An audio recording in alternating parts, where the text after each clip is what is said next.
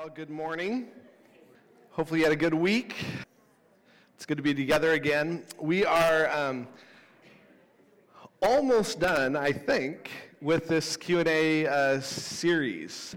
In fact, as you all know, um, we I had that question box back there. It got filled up with questions, which was awesome. But as of now, next week should be the last week in this series, unless you just cram like fifty more in there today. So today is kind of an interesting day. It, it's sort of, what I tried to do when I was looking through the questions is sort of tried to group them by theme, you know, kind of put some similar subjects together. This week I'm calling the oddball week uh, because these things have nothing to do with one another, but they're good questions and things that, that we're going to cover. So there's really no theme. I do want to say, I've, I've tried to say this every week, that really the what I'm trying to do with the questions is trying to give a biblical take on the question. But while I've liked this series, um, and I've talked to some of you guys about this, what I haven't loved about this series is that it, it, there's definitely more of a dose of my own opinion in these things than there is, you know, just straight biblical truth. And so that is not my favorite way to teach. Uh, it is not my my, my uh, it's, it's it's it's it's not my my core wheelhouse. Um, and and that's definitely true today. I want to make it really really clear. There's a couple things that we're going to talk about that um, that are truly just my opinion, because there's just not a lot of biblical um, uh, evidence for what we're going to talk about. Um, And uh, so take it for what it is. Uh, it's just my take on it. And um, try to focus in particular on these truths that we'll look at this morning, because uh, we'll look at a lot of Scripture, and it has a lot of good things to say. So let me pray for us, and we'll get into what we're talking about. Lord, um, I just pray that you guide uh, this morning.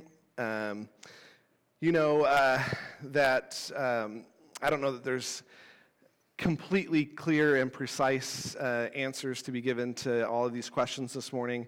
Um, and so I just want you to lead, to lead uh, us uh, in our hearts as we're looking at these um, these truths, that you would um, help us to uh, to think clearly for ourselves on these issues. Um, and that more than anything, the truths that we're going to look at this morning, that those would be deeply embedded in our hearts, and and just what you need to do in changing our thinking and shaping our thinking, that you would do, um, and you'd help me uh, get out of the way. Pray this all in your name. Amen. So we're going to start with this question. Hey, Jan, would you run that mouse down so that uh, big uh, arrow won't stick there the whole time? Thank you. Uh, all right. First question is this. Do you have an ex- explanation for why we lose God? I had and felt him when I was a child, but he's faded.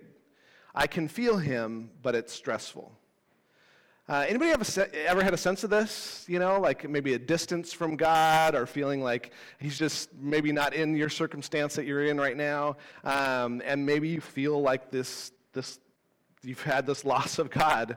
Uh, maybe you could describe it that way. Or maybe you go, I, I don't know that I put those words on it, but I know that I've, I, I, I can relate to kind of the sense of this question. Um, and let me just start by saying this, and we'll look at, at some passages that talk about this. Truly losing God is not possible. It's just not a possible thing. Feeling like we've lost him or are distant from him is very possible, and is, I would say, maybe even likely in at some point in your life, or at many times in your life. But here's here's the thing about feelings. Uh, feelings can be very, very strange things. Sometimes feelings can be uh, in line with what is real in life, and can be extremely helpful in those moments, um, especially when you're, uh, you know, we're made to be emotional beings. God created us this way. Uh, and and meeting others where, where they're at emotionally can be a really, really good thing. Um, but also sometimes our feelings can deceive us. Our feelings can, can fool us. Our feelings can tell us something that's not true in reality. Um, I don't know about you, but there are days that I wake up that nothing has even happened in the day, but I wake up and I feel like this is the worst day ever. and like nothing's even gone on yet, you know, but you know, feelings are a weird thing. Or I'll wake up and nothing's even ha- even happened yet, and suddenly I'm like, ooh, the birds are chirping, and I'm like, this is the best day ever, right? Uh, feelings are kind of like that. I know, um, you know, we can we can think, you know, that person across the room that gave you a dirty look, um, and you're like, oh, that person hates me, and you find out that they were looking at the person behind you, right? Your feelings aren't telling you something that's true, right? Um, or you can feel extremely alone when you're with hundreds of people. Well, that's not accurate, right? You're not alone. You might be feeling alone, right? Uh, you can feel alone when you have people who love you and are right there loving on you. You can feel alone. And that's not true. You're not alone. They're with you, right? Um, when uh, I'm sure we all had when we were young, we had that person who was the only person th- for you, right, in this world. And then you broke up with that person, and you found the other person who was the only person for you in this world. And then you broke up with them, and you finally landed, hopefully, on the person who is the person for you in this world, right? Feelings are not always accurate to reality. And so uh, I think, for me, Jeremiah seventeen is super helpful with this. Uh, I think about this verse often. The heart is more deceitful than all else and is desperately sick. Who can understand it? Now, understand, the heart in the Jewish mind was, was more than just the feelings, but, but it definitely included feelings, how we feel about things, our perception of the world, our perception of what's going on at the current moment. Our perceptions can be wrong. Our perceptions can be right. But but I, I think of it like like this. If you had a, uh, a friend who told you the truth, say like eighty percent of the time, but then twenty percent of the time they just flat out lie to you. When they're telling you something, would you believe them? I mean, eighty percent of the time they're telling you the truth. You might, but I think you would look at it kind of skeptically, right? You would look at that person and go, they might be telling me something that's true, but they also might be flat out lying to me because they do that.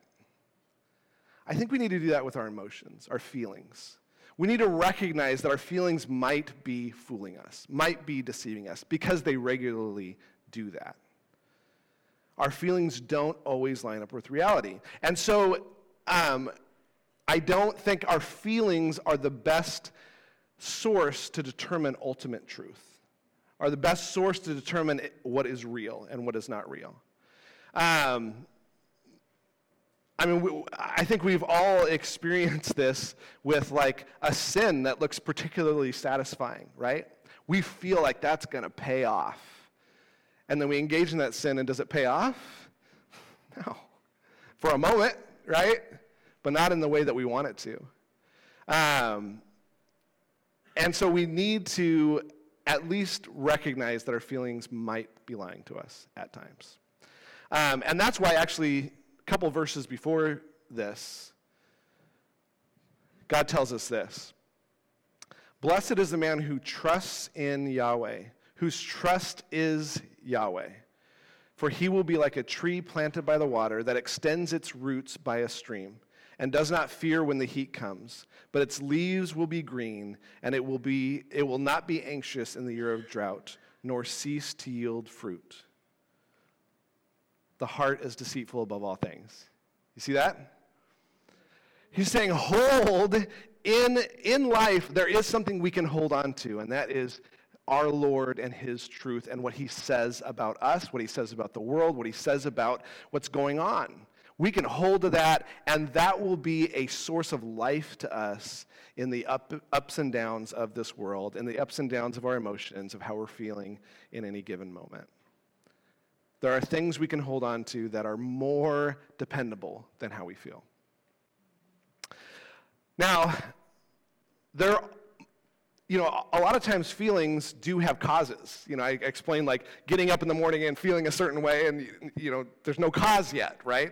But feelings do many times have a cause. You know, when someone's mad at you, that doesn't feel very good, and you know the source of it. They're mad at you, right? Like that's not great. Um, so there are sor- sources, and there are many sources, but I'm just going to throw out a couple of possibilities here to, to, to think through. for, in the Christian life. First John one, uh, six and seven says, "If we say that we have fellowship with him and yet walk in the darkness, we lie and do not practice the truth. But if we walk in the light as he himself is in the light, we have fellowship with one another, and the blood of Jesus, his son, cleanses us from all sin." Sin definitely can be, especially persistent sin, can definitely be one of those areas that will hurt our fellowship with God. And that is not because God is farther from us, but it's because we are pushing him away. We are keeping him at arm, arm's length. I don't want your thoughts on my life. I want to do my own thing. At least in this area of my life. I'll take your thoughts on Sunday morning, sure, no problem. But this area of my life, I kind of like it. And I know you have different thoughts than I do about it, but I'm going to hold on to this. That's us pushing him away, right? Keeping him at arm's length. That affects our fellowship. And again, it's not because he's gone away. He's always there. He is, he is, he is never closer to you than he is right now. Um, but we are pushing him away. Um, and, and if you think about this, this reality that's described here is a real, relational reality that we can all recognize, right? Um, when you're hiding something from your best friend, does that affect your relationship with your best friend? When you're hiding something from your spouse, does that hurt your relationship with your spouse? They don't even know you're hiding it, but but it affects it. It makes a difference. Um, we got to deal with sin. We got to allow the Lord to breathe into every part of our lives. That doesn't mean we won't stumble. That's not what we're talking about. We're talking about keeping that pocket of your life or many pockets of your life away from him. We got to open those up to him and allow him to speak into those areas of our lives. So if you're feeling far from him, it might be because you're closed off to him, right? You're closing off areas of your life. You're affecting your fellowship with him.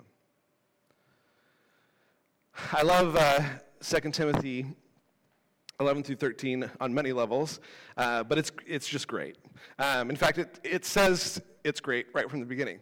Verse eleven says, this statement is trustworthy. This is something you can trust. This is something you can take to the bank. Um, some believe that what follows um, is an ancient creed, is a first century creed. I don't know if it is or not, you know, something that the church repeated over and over again. It might be. It kind of reads sort of that way. Um, whether it's a creed or not, it's cool. It's worth us knowing. Uh, the first part of it is this. For if we died with him, we will also live with him. That is truth. Um, if we truly have entrusted our lives to Christ, we will live with him. He will live in and through us. This is a life-giving relationship. And nothing on earth, including our behavior or thinking, can change that. That is a fixed reality. No matter how you're feeling, that is a fixed reality. If we endure, we will also reign with him. We will endure hardship in our lives. Some of you in this room right now are enduring some pretty rough hardship, like maybe some of the hardest times you've had in your life, right? Uh, that's a reality. For certain, hardships will come, but we know we will reign with him. It's not the end of the story. Things certainly will be better. Now, in this moment, might they feel like they're never going to get better? They might feel that way, but that doesn't line up with reality. Your feelings are lying to you in that moment, and we need to hold to the truth and, and it, it kind of ignore or push away that feeling as deception. Now, if we deny him, he will also deny us. I think it sounds a little harsh, but it is truth, and it is something we need to recognize.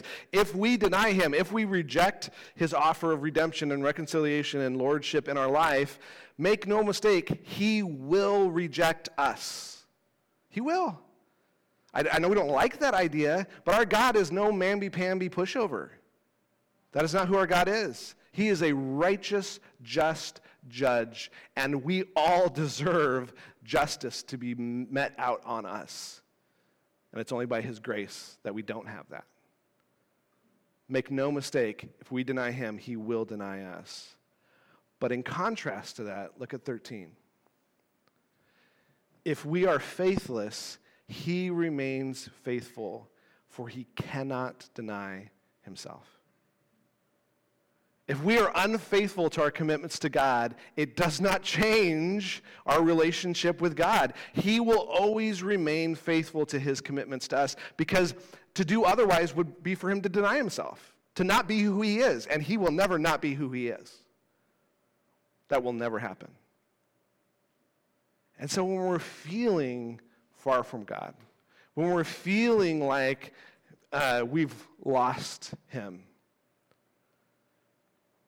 maybe it's simply that we need to believe the truths about who our God is. Or maybe, like we talked about last week, maybe we have never really had a relationship with him. Maybe we were the enlightened of Hebrews, right? Who got to experience a little bit of what the Spirit is like. We saw it in other people. We got to be around it. We felt loved and secured in that community, in that relationship, but it was never really ours. He never really had our life. Well, again, you didn't lose God. You never had God, right? See last week if you have questions about that. We talked about that. So, bottom line to this question, I'd sum it up this way. Trust in what is true about your relationship with God. And deny any misleading feelings that you'll have, and you'll have them. Deny those. Deny misleading feelings that are contrary to the truth and hold to the truth. And maybe address that unaddressed sin in your life, whatever that is, because that definitely will affect your, your fellowship. All right, Complete, on a completely different note, question number two. If we were made in God's image and he set the world to be how it is, then why can we not look at his godly presence? There's a lot, I think, that needs to be made clear about this question. Um, so I'm, I'm going to start with the image of God, okay? So uh, Genesis one twenty-seven is super clear here. It says, so God created mankind in his own image. In the image of God, he created him. Male and female, he created them, right? God created us, male and female, and we were created to image God, in his image. We should not take this as being in God's image means we are gods, that we become gods, that we are not, I, this does not mean that we are identical to God. We are an image of God, right? We are a reflection of who God is. Um, that's me. Is it? It's actually not me. It's a picture of me, right? It's an image of me. It's a reflection of me, and it's bad. I gotta move on. Um, but you get the idea, right? Like, like that is not me, although it represents me, right? And when you look at it, you think of me, right? That's that's imaging, right? Uh, it's like a reflection. Okay, can you guys see what see his reflection in there? Um, uh, it's like a reflection in, in a pond, right? You ever looked at your own reflection in a pond? Um, because of the way that the waves uh, or the water kind of ripples, you know, it's not um, it's not truly clearly you, but it does represent you, right? Um, and the truth of the matter is, since the fall, since sin has entered our world and sin is pervasive in our wor- our world, uh, that has shaken up that water, right? And so we are an image of him, but it's really hard to see him. Right? Because that water is just turbulent, right? Um, but here's the great news for us as believers. For those whom he foreknew, he also predestined to be conformed to the image of his Son, so that he would be the firstborn among many brothers and sisters. So the fall messed it all up. Where, where the image of God was really, really, really difficult to see. But the reality is, God has done such a work, Jesus' work on the cross has done such a work in our lives that is an ongoing work, that that water is becoming calmer and calmer for us. that actually people, our, our destiny is to be a, a, a great representation of Christ, right? An accurate representation of Christ. And we're on that journey. We're being conformed into his image. This is the, the new life that we have in Christ, to actually show who he is, for that reflection to become clearer and clearer and clearer. As we're conformed to his character, so we can love like he loves, serves like he served, live dependent upon God like he lived dependent on God every day of his life, on the Father. Second Corinthians uh, three, seventeen and eighteen says, "Now the Lord is spirit, and where the spirit of the Lord is, there is freedom." We have a lot of freedom, a lot of things we can do. But we all, with unveiled faces, looking as in a mirror at the glory of the Lord, are being transformed into the same image from glory to glory, just as from the Lord, the Spirit. This is the path that we're all on. I don't know about you, but it, it excites me that I am being conformed into his image, that every day I'm it, the, the image is clearing up more and more and more, so that people can actually see the one I want them to see, which is Christ. And that God's actually using me to image him. He's using me as a reflection of him. I don't deserve that, but it's great that I'm a part of it. We're being transformed. Colossians uh, chapter three, um, which I think we're going to get in Colossians after the new year. Um, excited about that. Um, It, it, the first part of Colossians three is this big laundry list of, of ways to be, things to do, things not to do, how to how to operate as a, as a Christian. And he ends with this, do not lie to one another. But look at the reason why he says, don't do all this stuff and do all this other stuff, and don't lie to one another, since you have stripped off the old self with, with its evil practices, and have put on the new self, which is being renewed to a true knowledge according to the image of the one who created it. You guys see this? This is all over the New Testament, by the way, this idea of this new life in Christ. Um, It's amazing. I've had so many conversations over the years with, with people that don't that that only view Jesus' salvation work in our lives as this like golden ticket to heaven. It, it's like, oh yeah, I was messed up, and now I'm forgiven. Now I'm just a forgiven sinner, and so nothing really about my life is changing. I mean, I, I, I probably need to do the right kinds of things, but nothing really about me has changed. It's just that Jesus' blood has covered me. That is not the New Testament message at all. The New Testament message is you at your very core have been fundamentally changed. That Jesus' work on the cross made you different. You stripped off the old you, and now you're this new person in Christ. That wasn't you. Jesus did it. It's, it's all by faith. But you're this new person. And so why shouldn't you walk in sin? Because that's not who you are anymore. It's not just because it's naughty. Shame on you for doing that. And that the people at church are going to maybe give you a, the stink eye or something, right? Like, that's not the reason for it. The reason for it is that's not who you are anymore. Why would you behave like someone you're not? That doesn't make sense. We are those who, who are being renewed to a true knowledge according to the image of who? The one who created us. That excites me. I don't know if that excites you, but I'm like, this is cool. Like, I get to be a part of this imaging. He has transformed me. Understand all of these forms of image. Did you see what was being described in, in all of these images? It was the character of God, the character of who he is. Don't act that way because that's not who he is. And as an image bearer of him, that's not who you are. That's not how you reflect him well. Being made in the image of God, being conformed now back into the image of God, to be showing this off in our new self has nothing to do with being like God in his fullness.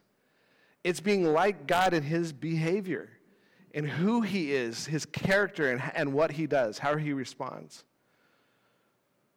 We should never assume that we have the same abilities as God or the same nature as God. That is not we, we reflect him. We aren't him.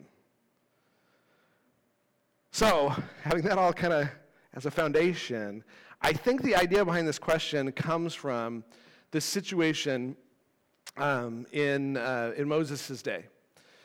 So this is uh, Moses speaking with God, with Yahweh, and, and, and, and Yahweh says this. He says, he further said, "You cannot see my face, for mankind shall not see me and live." So God's saying, you can't see my face, Moses. Um, uh, Moses really wants to um, wants to see something about God. We'll talk about that here in a second.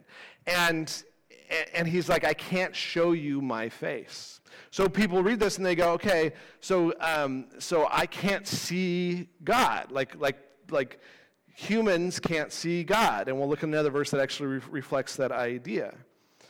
Well, we got to look at the context to kind of have a better picture of what this is talking about. You just go back a few verses um, t- to verse seven in chapter thirty-three, and it says this.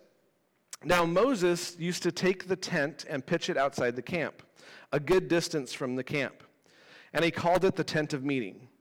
And everyone who sought Yahweh would go out to the tent of meeting, which was outside the camp. And it came about whenever Moses went out to the tent that all the people would arise and stand each at the entrance of his tent, and gaze after Moses until he entered the tent. Whenever Moses entered the tent, the pillar of cloud would descend and stand at the entrance of the tent, and Yahweh would speak to Moses. When all the people saw the pillar of cloud standing at the entrance of the tent, all the people would stand and worship, each at the entrance of his tent. So Yahweh used to speak to Moses, how? Face to face, just as a man speaks to his friend. When Moses returned to the camp, his servant Joshua, the son of Nun, a young man, would not depart from the tent. This is literally, what, eight verses before the verse we just looked at? Is there a contradiction here? I don't, I don't think there is, because we've got to look at what is being talked about here. Now, it's possible that face to face is figurative. It's just saying, like, you know, people usually meet face-to-face, friends meet face-to-face, and so they were meeting as friends or as close acquaintances, or they, it was, it very well could be that way.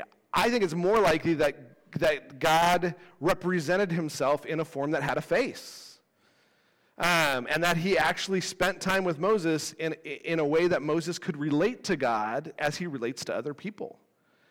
Um, and they would sh- sit and shoot the breeze for uh, a long time, right? And this would happen on a regular basis. But what's weird about this is we go, okay, face-to-face, but we know, um, I don't think I have these up here. No, I don't. Uh, John four twenty-four says God is spirit. First Timothy one seventeen says God is invisible. Uh, First Timothy six sixteen says he dwells in unapproachable light, whom no man has seen and can see. So how do we reconcile this? How do we understand this? How do we understand what, what Yahweh's even saying to Moses in the following verses about not being able to see him? Well, I think we have to look, again, at context. Context is important.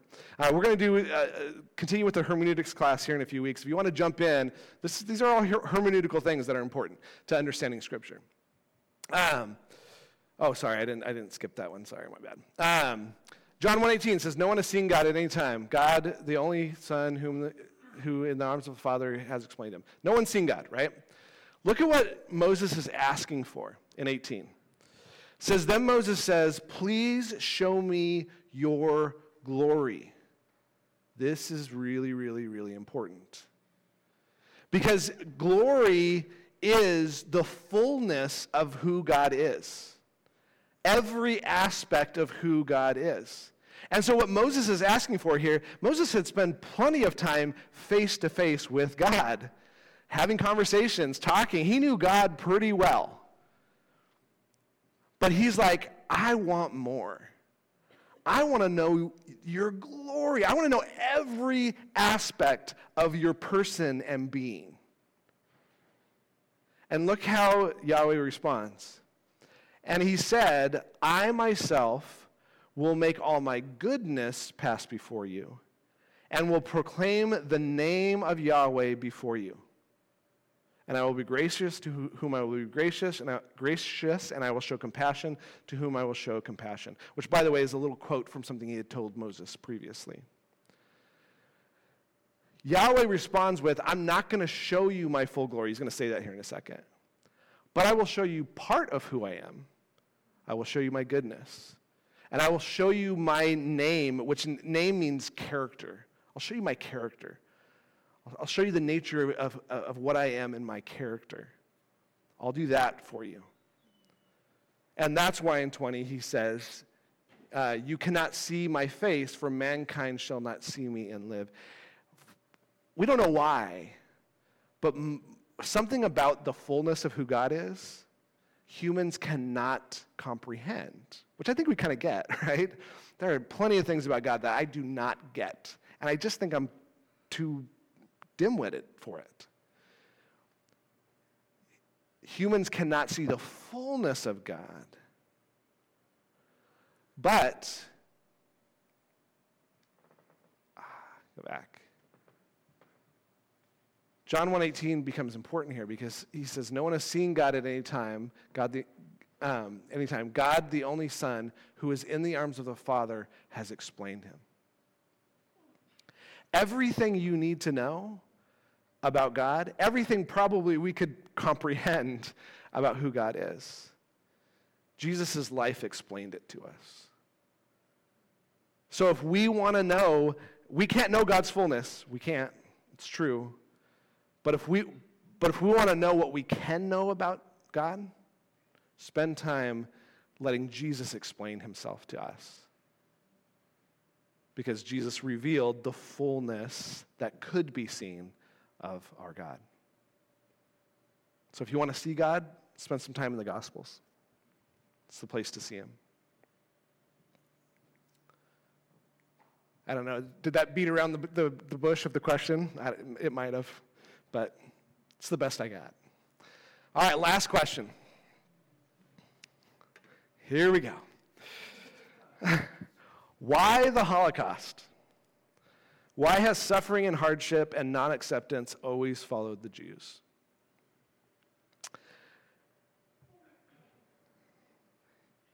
You might find my initial response to be a little non-answering the question. I think it's answering the question. Why not the Holocaust? I've had people go, I, I just can't believe in a God who would allow something like the Holocaust to occur. I don't, I don't even understand that. Why can't you believe that? Why?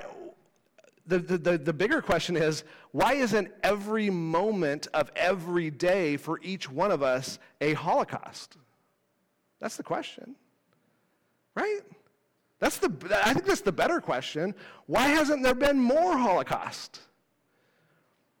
Why aren't we describing every day as a, a personal Holocaust? I, I think we expect that we are entitled to life, liberty, and the pursuit of happiness. I think we expect that. And, and I would actually use the word entitled because, uh, um, you know, anybody who's had, had kids, you've experienced ent- their attitudes of entitlement, right? It always used to, oh, that was that, that was the thing that always got me. It was like, we give you good gifts, and the next day you expect those good gifts back because you're entitled to them. What? Like, what is that? No, you're not entitled to them. We will give them to you because we love you, but, but you're not entitled to them. Hate entitlement. I hate entitlement in my own life. I hate it when I look at God and go, God, why aren't you doing the things that you, that I expect you to do? What is that? Humans were never promised that we would not experience things like holocausts. Look at Ecclesiastes seven fourteen. I know we're back in Ecclesiastes. It's just one verse, though. Um, On the day of prosperity, be happy. But on the day of adversity, consider God has made the one as well as the other so that a person will not discover anything that will come after him. we should, we somehow expect prosperity is the default setting. Why do we do that? That's it's just not it's just not reality. We think prosperity is the default setting, and um, adversity is like the anomaly, is the, is the outlier, it's the thing that shouldn't be going on. I think if you look at how we've destroyed the world with our sin, I think the flip of that should really be the real, reality. We should expect adversity. That should be the predominant thing in our lives. And I think actually, this is Nate's little opinion here, I think it, I think we are numb to our own adversity. I think if we really looked at how difficult our lives really are, it might crush us. But we get numb to things. We get numb to the fact that I have a little bit of a headache right now, and I just go, that's every day for me. I always have headaches, right? Like, you know? But, but but I don't think about it until I just said it. You know, I, I don't think about it. I'm thinking about it a lot. But, you know, you, you just you just kind of pass over it because life is painful. We should we should definitely expect, I don't know, maybe an equal amount of adversity and prosperity. Should not surprise us.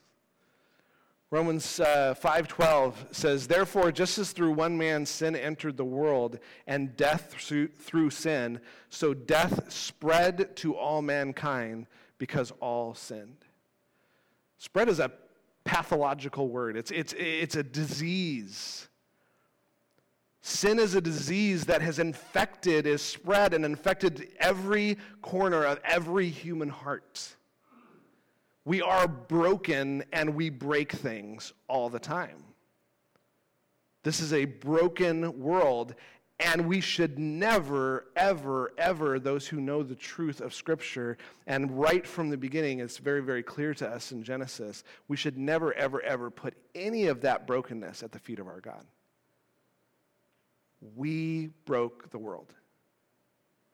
The good friend who lost a, a, a child, like four months old. Breaks my heart. I love them dearly. I contributed to that. And so did you. We broke this place. Our sin is the problem. And so to expect anything different than what our sin causes, which is death and destruction, I just don't know that we should expect any different than that. In fact, I think we should look at the Holocaust and go, that looks like humans. This is how we operate. This is pretty normal. First Peter uh, four, twelve, and thirteen says, beloved, do not be surprised at the fiery ordeal among you, which comes upon you for your testing, as though something strange were happening to you. But to the degree that you share the sufferings of Christ, keep on rejoicing, so that at the revelation of his glory you may also rejoice and be overjoyed. See what he's saying here? When, when, when pain and suffering and tragedy strikes our life, the normal response to that is should be grief and should be sadness, but probably shouldn't be shock. Probably shouldn't be surprise. We shouldn't be like, oh my gosh. Why did that happen? We know why it happens, because we live in a world where pain and suffering and tragedy exist on a frequent basis. And it's only the fact that we can't take it all in. I know I can't. And so we limit our eyes and we put our blinders on and try to only look at certain aspects of things that we don't realize that our world is just a mess.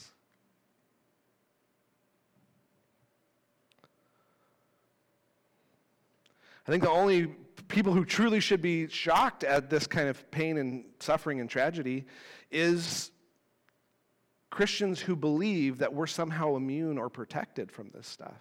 God's never made those promises to us.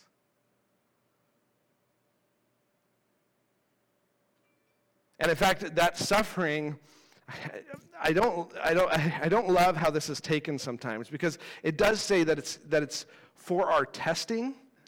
So a lot of times I've heard this opinion of like, is God just doing this as a test for me? Like, is he is he is he putting a test in front of me and seeing if I'll pass or fail? That's not at all what's being talked here about here. This testing is testing the, the quality of something, the nature of something, the true nature of it.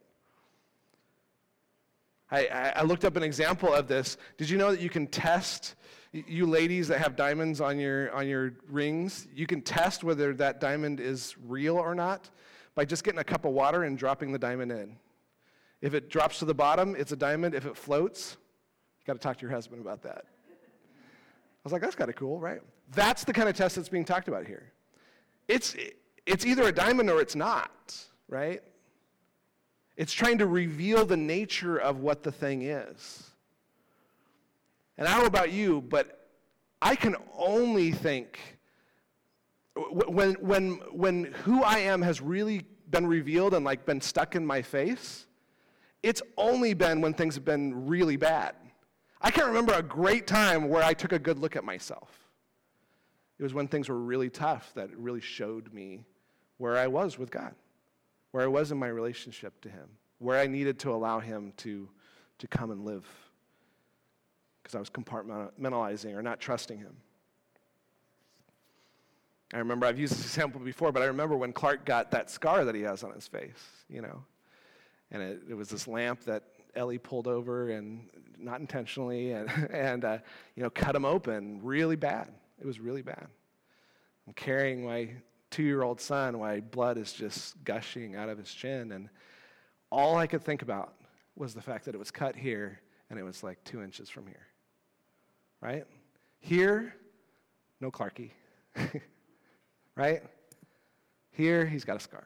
Right? You know what that revealed to me?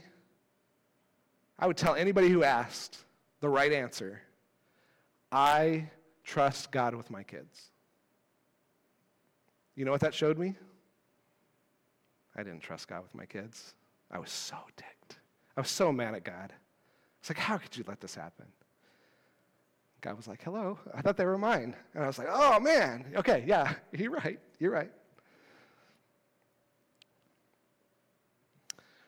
John sixteen thirty-three says, these things I've spoken to you, so that in me you may have peace. Peace sounds good, and peace is good. In the world you have tribulation. Those are def- that's a definitive verb. You have it. But take courage, I have overcome the world. You have tribulation. We have tribulation. Do not expect anything different. We should not expect anything different. We will have pain and suffering while we're on this side of heaven. We will. But when we do, stop looking down and start looking up, right? We know the we know that the, the story's written. It's done. The end of the story is already written. And I know in, a, in like a novel, it's bad to go to the end of the, end of the book and be like, oh, what happens, right? You want to you want to know what's going on before it, the payoff at the end. But we know the payoff. He's already overcome the world. And that means we win too. He won, we win. Okay, have I avoided the core of the question enough? Which is, why has hardship and non-acceptance followed the Jews? Um, I love Fid- Fiddler on the Roof. Anybody like Fiddler on the Roof? Uh, I love I, I love this. This is Tevye.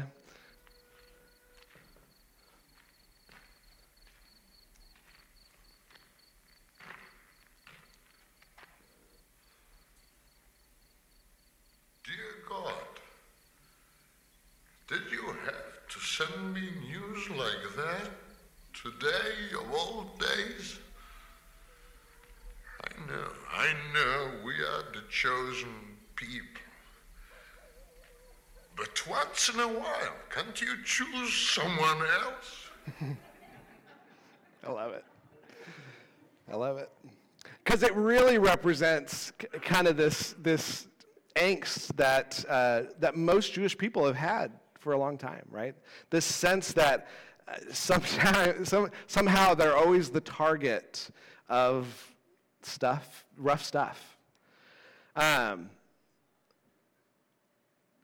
this is the part where I, I'm going into my opinion here, but I think it's based on, on some fact, okay? Anti-Semitism is a real problem. And if you look at history, anti-Semitism has been a real problem. And that has shown up in, a, in extreme forms of persecution of the Jewish people. Um, and it's real. It's very, very real. And people who try to deny that kind of stuff, is, it's just ridiculous. History has reveals it. It's fact. Um, but I want to balance that by saying the statistics don't bear the perception of this question out. So that that has been extremely real in the world. Don't not hear that part. The Holocaust was a Holocaust. It's described as a Holocaust for a reason. It is exceptionally terrible. Um, but the truth is, part of the reason why the Jewish people can look back at their history and go, look at all the times we've been persecuted, is because the history of the Jewish people is long. Most most peoples in the world, they rise and they fall. Uh, they they you know, the Roman Empire thought they were going to last forever. They didn't last forever. There's there's no Roman Empire anymore, right? Uh, there's uh, the people groups have come within usually within a couple hundred years. They rise to prominence and fall. And and there's smaller um, segments of people who do, it doesn't, doesn't even take that long. They group together, they they they become a, a identifiable people group, and then they get they get kind of uh, conquered and taken in t- as a part of another people group. And it's just the reality of history. Um, but if you just track the numbers, the perception that the Jewish people are the most persecuted group, or have an exceptional level of persecution, just isn't borne out in the numbers. Um, in fact, not to make a not, not to make a direct comparison, but to prove the point, um, by far the most persecuted people group have been Christians, by far. I mean, by way huge numbers. In fact, in the twentieth century, eighty percent of all religious persecution was perpetrated upon Christians, right? Um, The, uh, no, man, these numbers are just beyond, right? The Holocaust, six million Jewish people wiped off the face of the planet.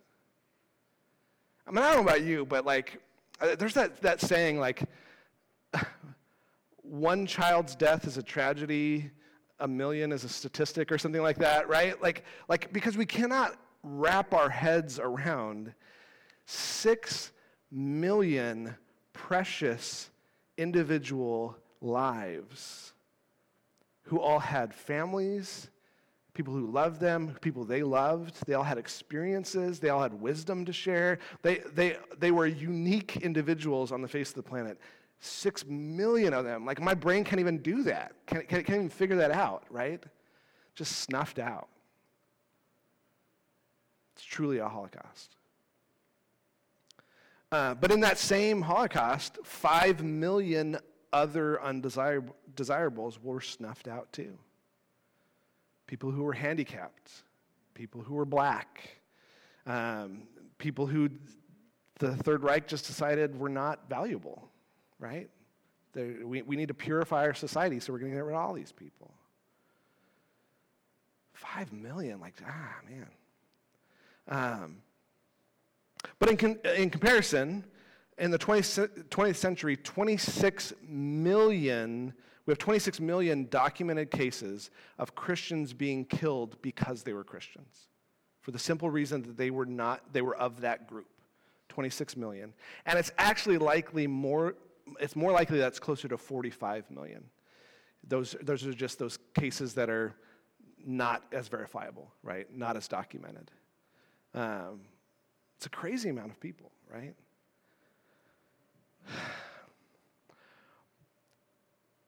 But my point is not to make some sort of a comparison and to, and to say we shouldn't be sh- that, that we shouldn't we shouldn't care about the fact that, that there's this loss of life. We should definitely care about the fact that there's this loss of life.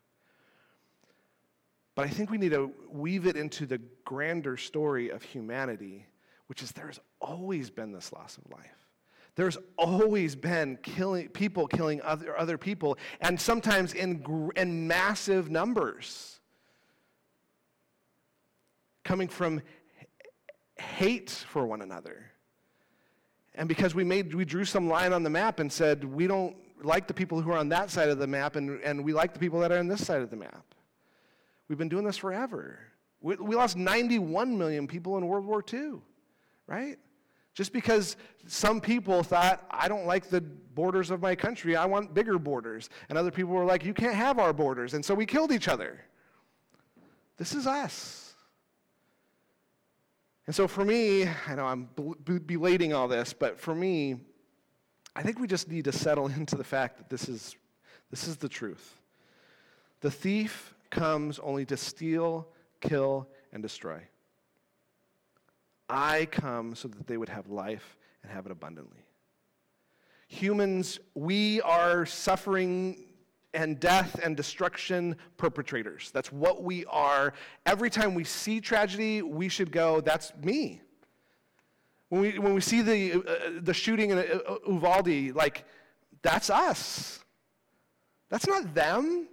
That's not that some sick, crazed guy. That's us, people. We're we're broken. This is humanity. The outlier in this is life. The outlier in this is abundance. The outlier in this is the thing that brings actually true life to humanity, and only one thing brings true life to humanity, and that's Jesus Christ. And the greatest news ever is that this same work of this same Jesus is going to mean this. He will wipe every tear from their eyes. And there will no longer be any death, and there will no longer be any mourning or crying or pain. The first things have passed away. I can't even relate to this, right? Where there is, there is no, it's not just that he's going to wipe the tears away because they're just flowing. There's no need, the tears are gone because there's no cause for tears anymore. He did that. No death, no pain. Excited about that. Let me pray for us. Lord, I don't know if I answered these questions or uh, avoided them, but I do know that your truth is so good. It's so good to know. For, for just to have an accurate view of what's really going on with us, with our feelings, uh, with the world around us, with the death and destruction, that we can know the truth of the matter, even if it's ugly and something we don't want to, to look at.